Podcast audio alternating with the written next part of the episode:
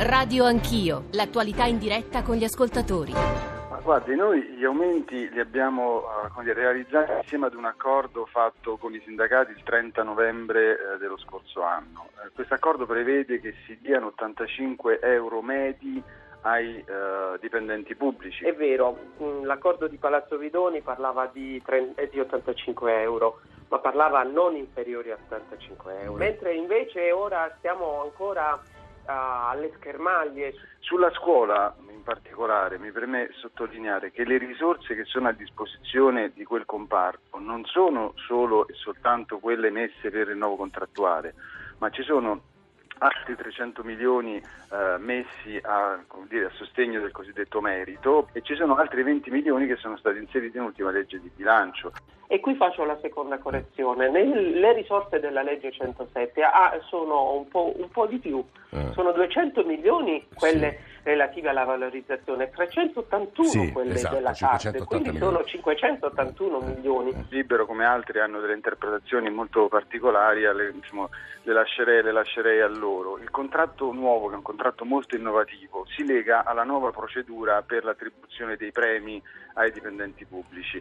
Noi, a differenza della legge precedente, cosa abbiamo detto? Abbiamo detto diamo i premi non soltanto alle persone, ma alla qualità dei servizi. Anche una considerazione legata alla carriera, alla valorizzazione della carriera, non mi sottraggo a modalità eh. di, di, che possano definire criteri, sì. assolutamente. Però dobbiamo anche eh, inserirli in un, in un, contesto che possa essere di carattere negoziale. La nostra intenzione è quella di continuare nel processo di riforma della scuola sulla quale abbiamo fatto degli investimenti, come sapete, come sanno tutti, molto consistenti. Anch'io condivido, non potrà essere il contratto risolutivo, è un contratto comunque un contratto ponte. Si può senz'altro dire senza, senza, avere dubbi che guadagniamo meno dei francesi, dei tedeschi, degli inglesi e poco poco più degli nel spagnoli. Nel pubblico e nel privato, Davide? Sì, sì, in entrambi i casi.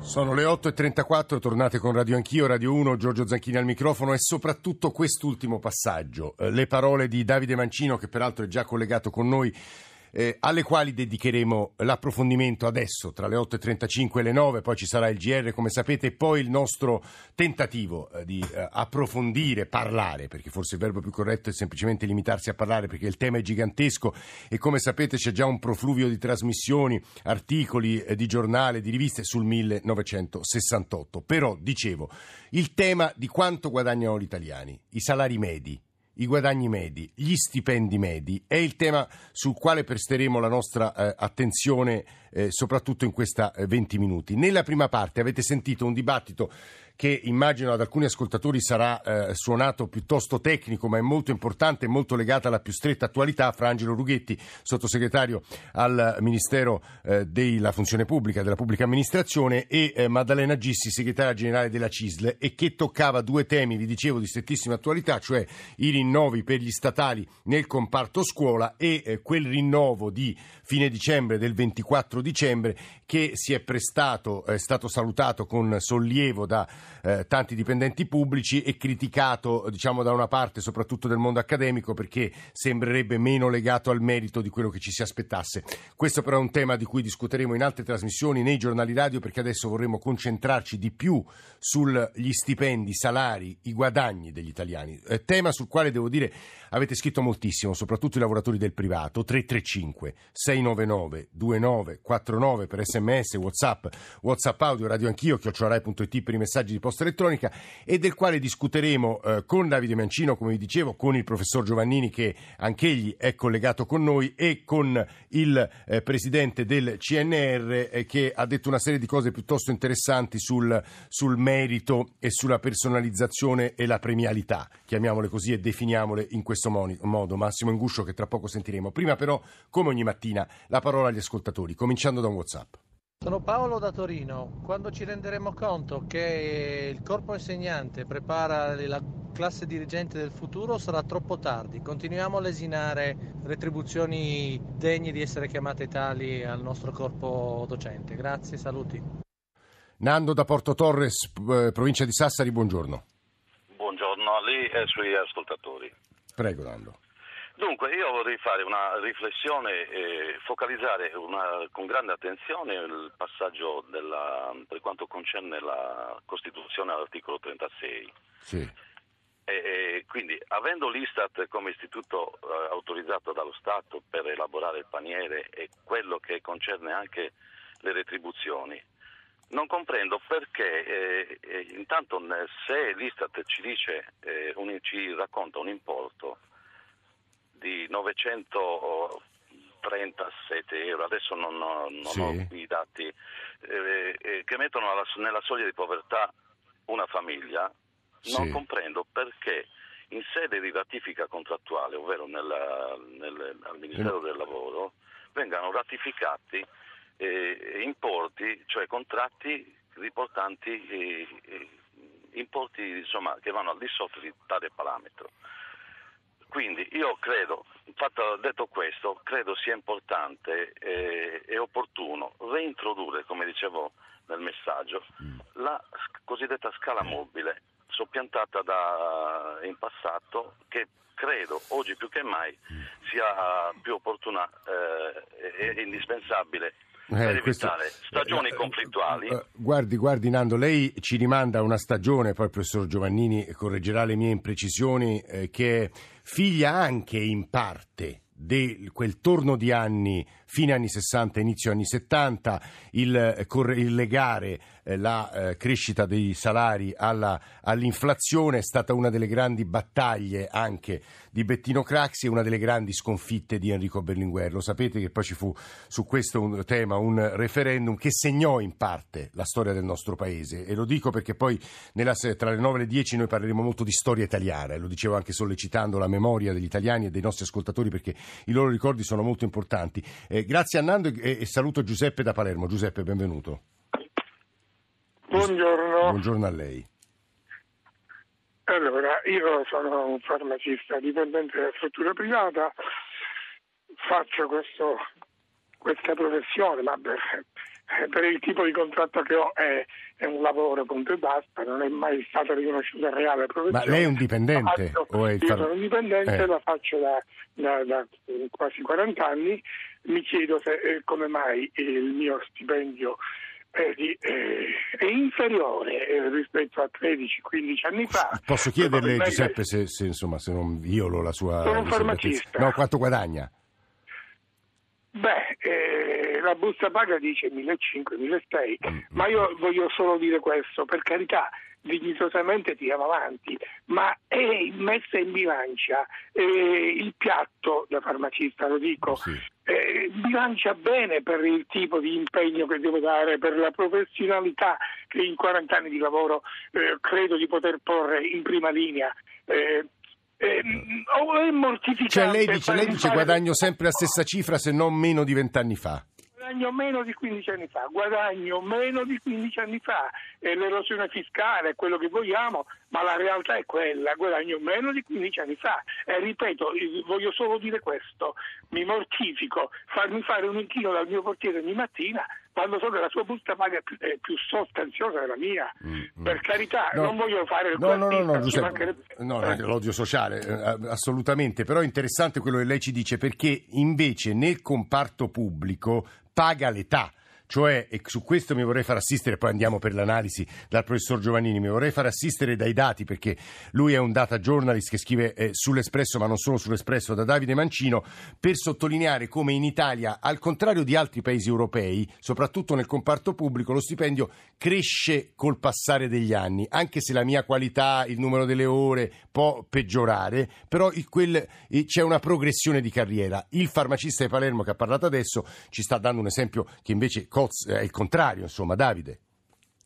In realtà a livello medio, insomma, per quanto possiamo ricavare dati- dai dati statistici, in questo senso l'Italia è abbastanza un'eccezione rispetto a molti altri paesi europei, perché mh, da noi è eh, certamente vero che il reddito tende ad avere una progressione che va di pari passo con l'età. Mm. Se invece andiamo per esempio in Germania oppure nel Regno Unito, troviamo anche negli Stati Uniti, se per Sì. questo, troviamo invece che eh, la carriera e naturalmente lo stipendio proseguono e avanzano fino a uh, circa 50-55 anni. Insomma, e poi cominciano a scendere. E poi cominciano a scendere. E invece in Italia questo non, non succede. Troviamo una progressione praticamente costante sino al momento in cui poi A, a prescindere dalla qualità, dalla bravura, dal merito?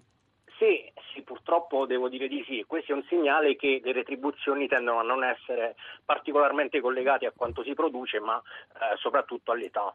Eh, Davide, Davide, Mancino, l'ultima domanda è poi vado al professor Giovannini e al professor Inguscio. Eh, che, quali sono i dati più interessanti di questa ricerca comparata che tu hai fatto sugli stipendi europei? Allora, eh, diciamo, questo studio è stato particolarmente interessante perché ha provato a catalogare i posti di lavoro creati, quindi non si è occupato soltanto di contarli, che per carità è molto importante, però ha cercato anche di valutarne la qualità. Quindi li ha catalogati e ha cercato di capire quanti sono stati da metà del 2011 a metà del 2016 eh, quelli eh, cresciuti e quelli andati persi a seconda del relativo livello di reddito e eh, ha trovato che nel complesso quasi tutti i posti scomparsi si trovavano nella classe media e medio-alta, per sì. così dire, mentre quelli che sono stati creati eh, risultavano quasi sempre, insomma, eh. diciamo il 90% dei casi, nei settori e nei campi purtroppo pagati peggio, quindi il 20% eh. inferiore eh, dei salari. Quindi eh, possiamo dire che certamente fuori di dubbio che negli ultimi 2, 3, 4 anni il numero totale di posti sia tornato a crescere eh. con la ripresa però non, per, però non, è cresciuto il salario medio, questo è il punto. Anzi, al contrario, eh. purtroppo invece, come sottolineano gli stessi autori dello studio, eh, la, la, qualità media del lavoro purtroppo ha visto un generale, un generale arretramento. Mm. Davide Mancino, grazie per i dati che ci ha fornito questa mattina. Eh, professor Giovannini, benvenuto, buongiorno. Enrico Giovannini, lo sapete, è stato presidente dell'Ista, è stato ministro del lavoro del governo Letta, eh, è fondatore dell'Alleanza Italiana per lo Sviluppo Sostenibile, ma soprattutto è un economista. Eh, il punto vero, io capisco la semplicità della domanda, forse appunto la, il fatto di essere addirittura banale, ma è vero e se è vero perché gli italiani guadagnano meno di cittadini europei comparabili a noi? Ci sono quattro ragioni eh, che le illustrerò molto rapidamente. Sì. Il, la prima ragione ha a che fare con la composizione del sistema produttivo italiano. Noi abbiamo tantissime piccole imprese e relativamente poche grandi imprese. A causa delle economie di scala, cioè l'efficienza aumenta all'aumentare della dimensione di impresa, sono, c'è una produttività bassa a cui corrispondono salari bassi. Mm, mm, mm. Questo è un elemento che caratterizza l'Italia da tanti anni ed è però un effetto che si sente quando andiamo a confrontare l'Italia con gli altri paesi. Perché nelle piccole imprese si guadagna di meno che nelle grandi imprese. Eh. Parliamo di ah, questo è un dato, è un dato oggettivo. Questo è una fotografia. Sì. Dopodiché, naturalmente, negli ultimi dieci anni abbiamo avuto una crisi violentissima che ha avuto effetti pesanti anche sui salari delle persone che hanno conservato il lavoro. Qui parliamo di coloro i quali non hanno perso il lavoro, perché si è lavorato di meno, quindi meno ore di lavoro, meno ore di straordinario e così via.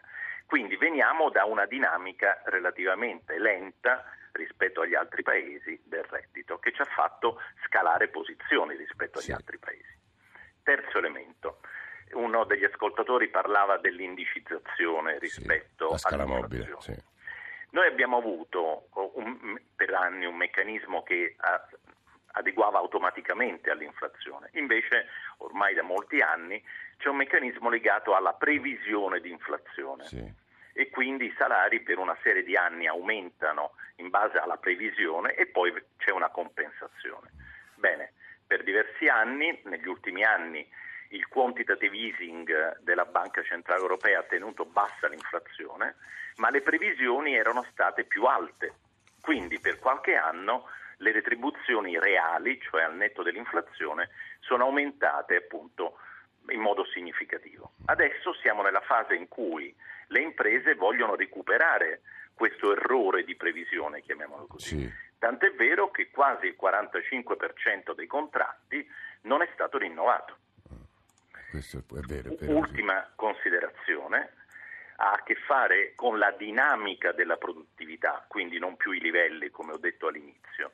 Eh, è vero quello che diceva il giornalista poco fa, c'è una ricomposizione dell'occupazione a sfavore di settori ad alto valore aggiunto e quindi anche ad alte retribuzioni, a favore invece di settori come nel terziario, ad esempio nei servizi, che hanno una dinamica della produttività più bassa e una dinamica delle retribuzioni più basse. E il risultato è, è che la società si impoverisce, professore.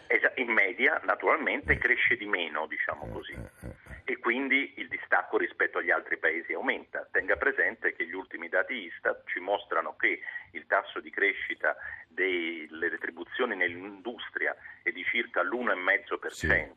in un anno, nei servizi è lo 0,4%. È chiaro che se noi costruiamo nuovi posti di lavoro nei servizi certo. e non nell'industria, a parità di altre condizioni, questo abbassa la media. È chiarissimo quello che mi sembra che ci, stia, che ci sta dicendo Enrico Giovannini, e dal quale torneremo, perché al eh, professor Inguscio, a Massimo Inguscio, che è il presidente del CNR, nonché un illustre fisico, vorrei eh, rivolgere una domanda che rimanda a un'intervista che ho letto recentemente eh, da lui rilasciata al mattino. Innanzitutto, buongiorno Presidente, benvenuto.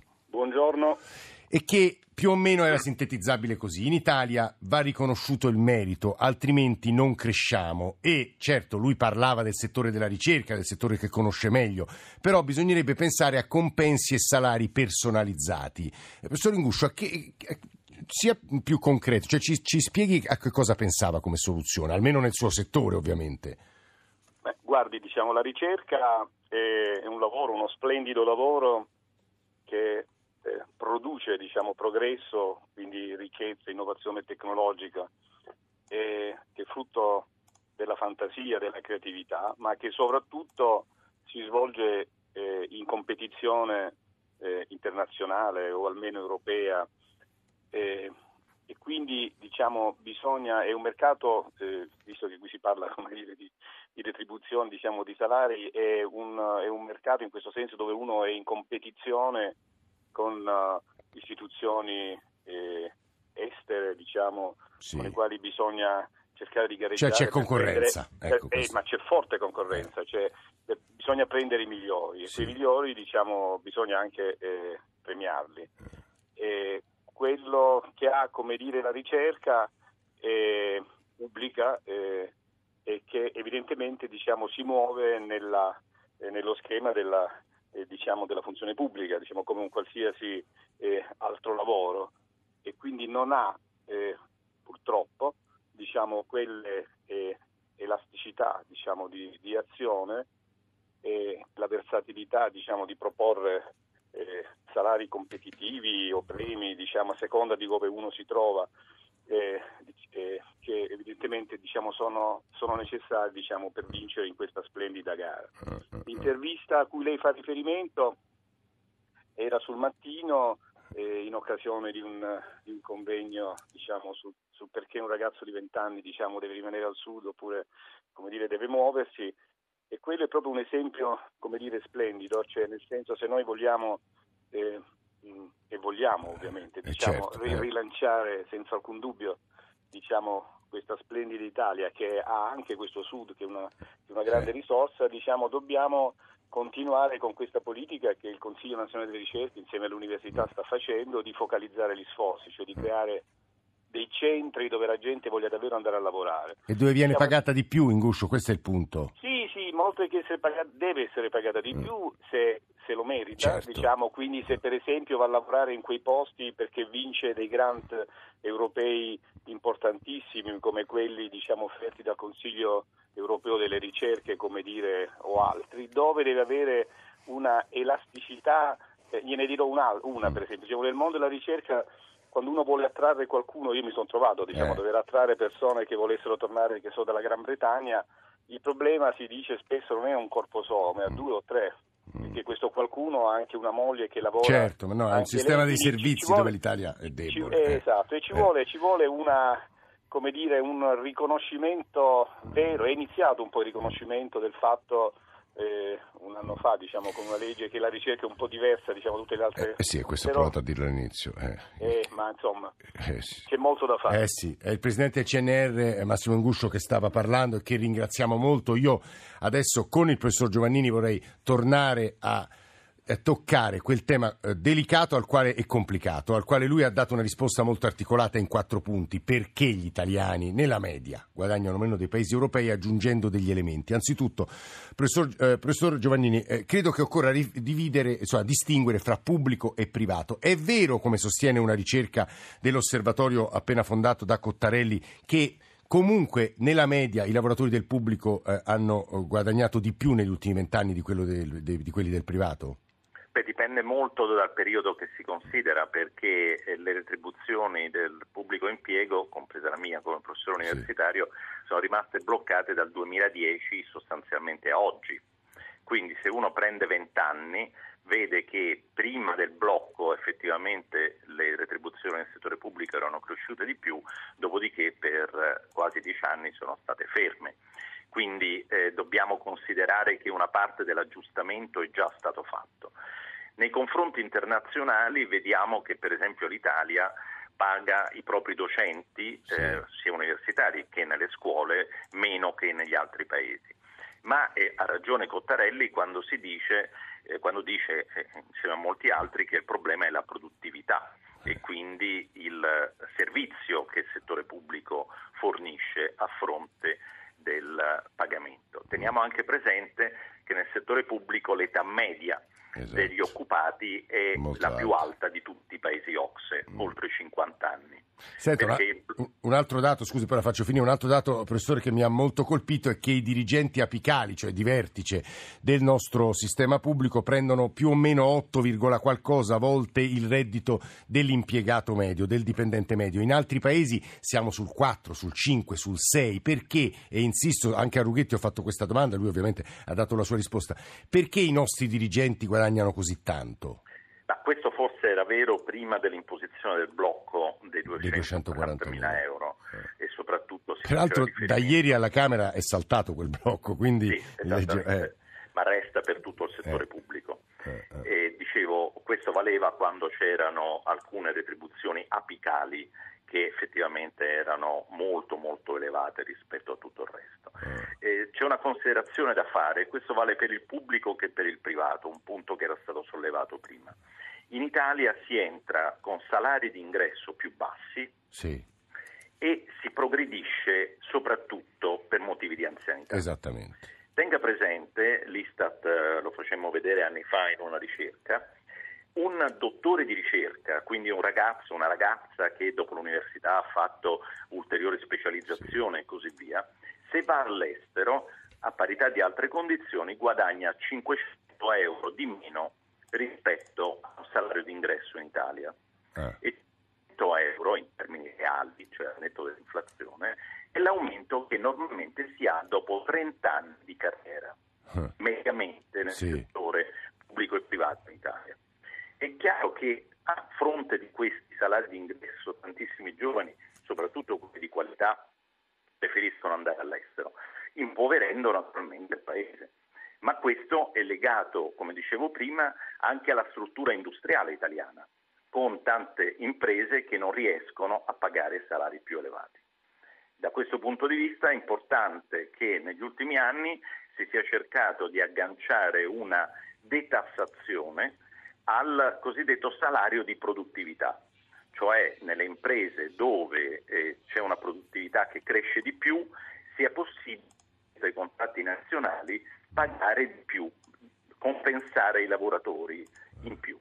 L'ultima considerazione sì. da fare è che confronto il salario netto e quello lordo in Italia abbiamo un cuneo fiscale cosiddetto, cioè eh, la, la quantità di tasse e di contributi che si pagano che è molto alto.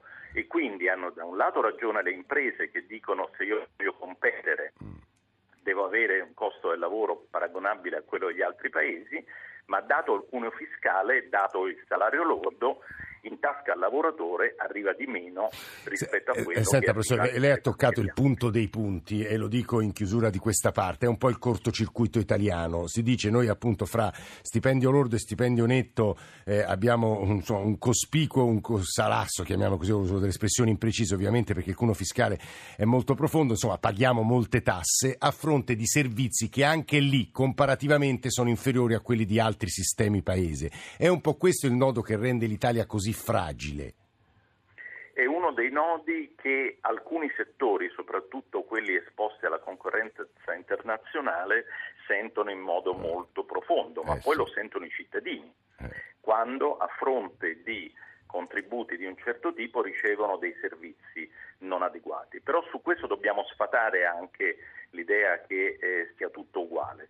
La sanità italiana in media è nettamente superiore alla sanità di altri paesi e eh, alcuni servizi educativi, penso alle scuole elementari, ma penso anche a moltissime università, forniscono servizi assolutamente in linea con quelli di altri paesi. Quindi bisogna stare attenti a non fare, come si dice, di tutta l'erba un fascio, che ci eh. sono alcune aree della pubblica amministrazione che sono indietro, eh. soprattutto con un forte divario tra nord e sud, ma, ma ci sono anche aree di eccellenza che mm, dobbiamo riconoscere, Noi tra questo, cui la ricerca. Eh, questo è il tentativo che bisogna sempre fare, insomma, distinguere, questo è un po' lo scopo che ha una trasmissione come questa. Grazie davvero al professor Giovannini per la chiarezza delle sue risposte. Noi adesso GR e poi apriamo un capitolo che sarà, avrà bisogno delle vostre telefonate e dei vostri ricordi. Il ricordo e la ricostruzione del 1968. Ci risentiamo tra pochissimo.